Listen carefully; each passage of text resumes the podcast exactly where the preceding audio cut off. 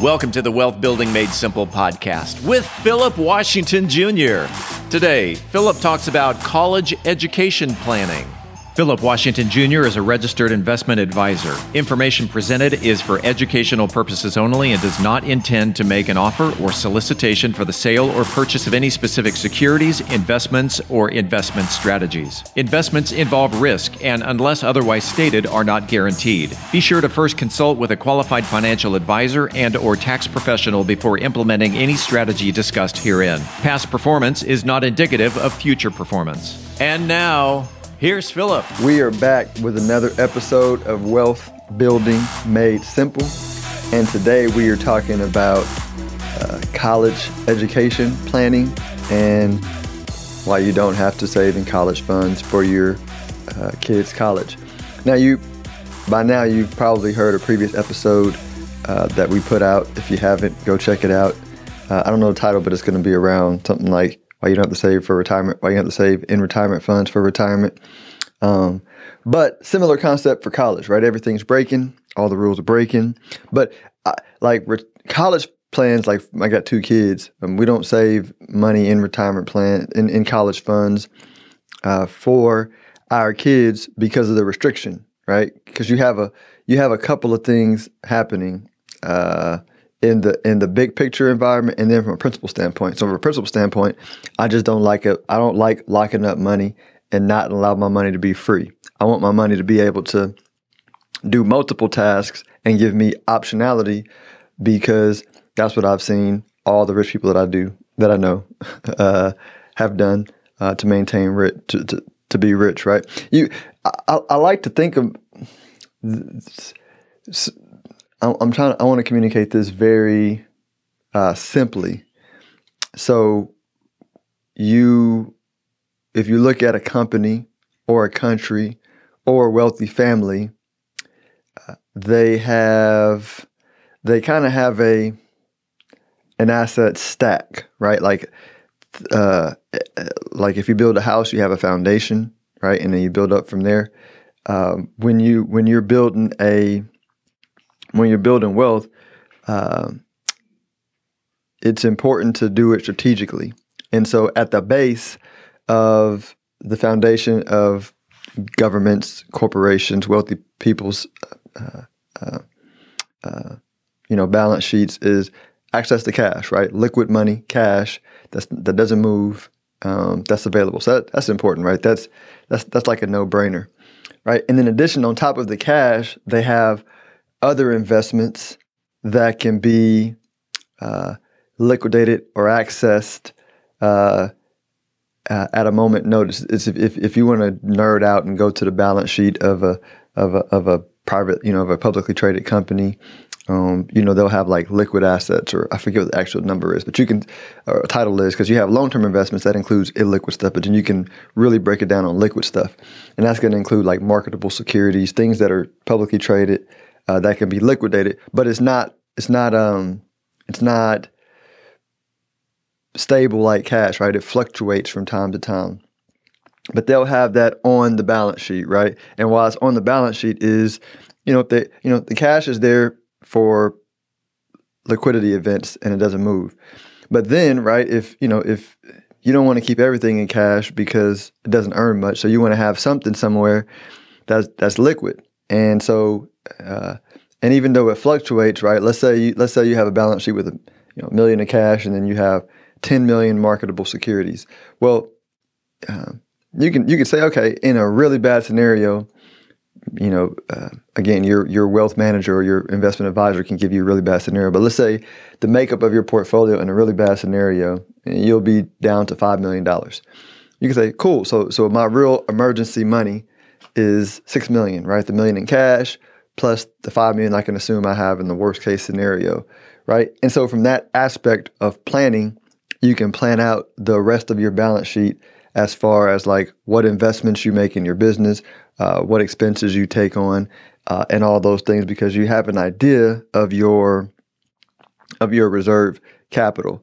Um, but the key thing is like money that's accessible. And so the reason why you don't see uh, a lot of illiquid money or, or, or locked up money that's in a retirement plan or that's in retirement plans or college funds for, for wealthy families is because it's non-restrictive. Like it can't be used for other business other business opportunities. Most of the time, that that number that's calculated as like reserve money is, is, is not going to be needed. It's just it's just there for security. But if it's if it is needed, uh, it's important to be there. How, now, how does this relate to college? Because college, if if, if rich people are being uh, uh, economic about their resources and they have a seemingly abundance amount of resources, why shouldn't regular families who definitely don't have the level of resources that wealthy families do? So if you are, you know, uh, household, you know, up, you know, normal household making a few hundred thousand a year, uh, that's saving for uh, retirement, college, uh, um, emergency fund, all the other things that, that are important in life, you you want to think, all right, how do I how do I maximize my resources? Well, if you uh, if you if you know if you know that you need to save if, if you do a plan and you know that you need to save four thousand a month total or three thousand a month total to meet all of your goals, right? That's going to be, uh, you know, future home purchases. That's going to be college for kids. That's going to be financial independence, right? You can you can we build we, we build plans and we can look at okay, here's all the money you need to save to reach all your goals. Okay, now there's no rule that say you have to put this amount of money into each fund, right? You can have you can have a bucket of money in an investment bucket that's saved for all the goals, right?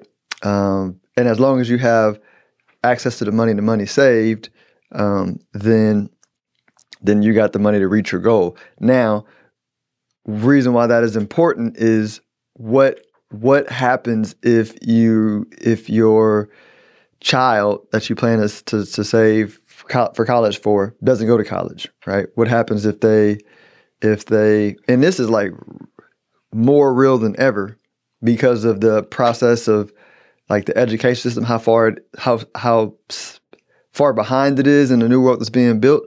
Like if if you, um, it's it, uh, my son goes to a STEM program uh, for middle school, and they're gonna graduate. Not graduate. They're gonna leave this program with the skills already to start start like a, um, you know, like a media company. Uh, uh, for businesses and make a lot of money because they're learning all the technical details around the computer and how to use it, and they'll know how to program video. I mean, the basis of programming video games, but they're connecting them and teaching them um, all the resources on the internet to, to continue to self learn. And and what the program is doing is most important is teaching them how to use their mind, teaching them how to access resources. And so once you teach a uh, a ch- uh, you know a kid that hey um, you don't need to limit where you get the information. You just need to understand here's a problem, how to get the information, and you unlock that for them. Like I, it's gonna it's it's gonna be a common thing for kids to say, I don't I don't want to I don't want to work a normal job at 16. I want to like run social media uh, for grown-ups that don't know what they're doing. They're gonna pay me lots of money, or I want to design things like there's infinite things they can do to make money, and they may want to build a company out of that before they even graduate high school, right? Uh, and, which, which means, right, they still may go to college, but they might can pay for their own college, right? And or um, uh, if they go to college and they're that smart, they might get a scholarship, right? Uh, and or um, and this is what happens more times than not. Like what happens a lot of times is most of my clients, because they make high income, can actually like write the check for college and, and, and, and cash flow if they got to pay for college and they don't have to use the money saved up.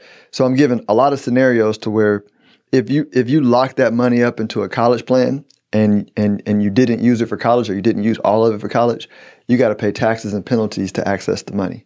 Um, and there's too many scenarios in my mind that I've seen where like the parents that need the money saved for college. Because in order to save in a college plan and not have and, and not waste it, is you got to save the exact amount.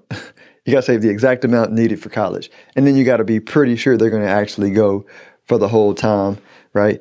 Um, uh, you know, and and I'm just personally not comfortable with the way the world's changing, uh, and and the optionality I want to provide my kids. Like I don't want to lock them to, into saying you have to go to college because that's not uh, that's not a value uh, value for me. My, I, I value them expanding their mind. I value them educating themselves. But for me to lock to lock them into a track to a system that I don't really feel in the current moment is caught up to where the world's going. I think it will, right? I think there are some that are, right? And I and I definitely am pro them going, but I'm just talking about optionality, right? And so my money is going to follow my values. And so like I want them to do what they want to do. If you want to go to college, we got money saved for it because we got it over here. If you don't want to go, we got money over here. And so I create an option where they can do what they want to do. Um, I j- I'm just not locked into an option. I got the optionality, and, and that's what I find very wealthy families uh, do well with their money is they they put their money in position to accomplish multiple goals at once without locking themselves in a corner. So I hope this helps. Until tomorrow, I'll enjoy your day. If you are interested in having a review of your portfolio or to see how far on track you are with your retirement goals, Philip offers complimentary consults through his company, Stonehill Wealth Management. For more information, log on to stonehillwealthmanagement.com forward slash talk. That's stonehillwealthmanagement.com forward slash talk. Philip Washington Jr. is a registered investment advisor. Information presented is for educational purposes only and does not intend to make an offer or solicitation for the sale or purchase of any specific securities, investments, or investment strategies. Investments involve risk and, unless otherwise stated, are not guaranteed. Be sure to first consult with a qualified financial advisor and or tax professional before implementing any strategy discussed herein. Past performance is not indicative of future performance.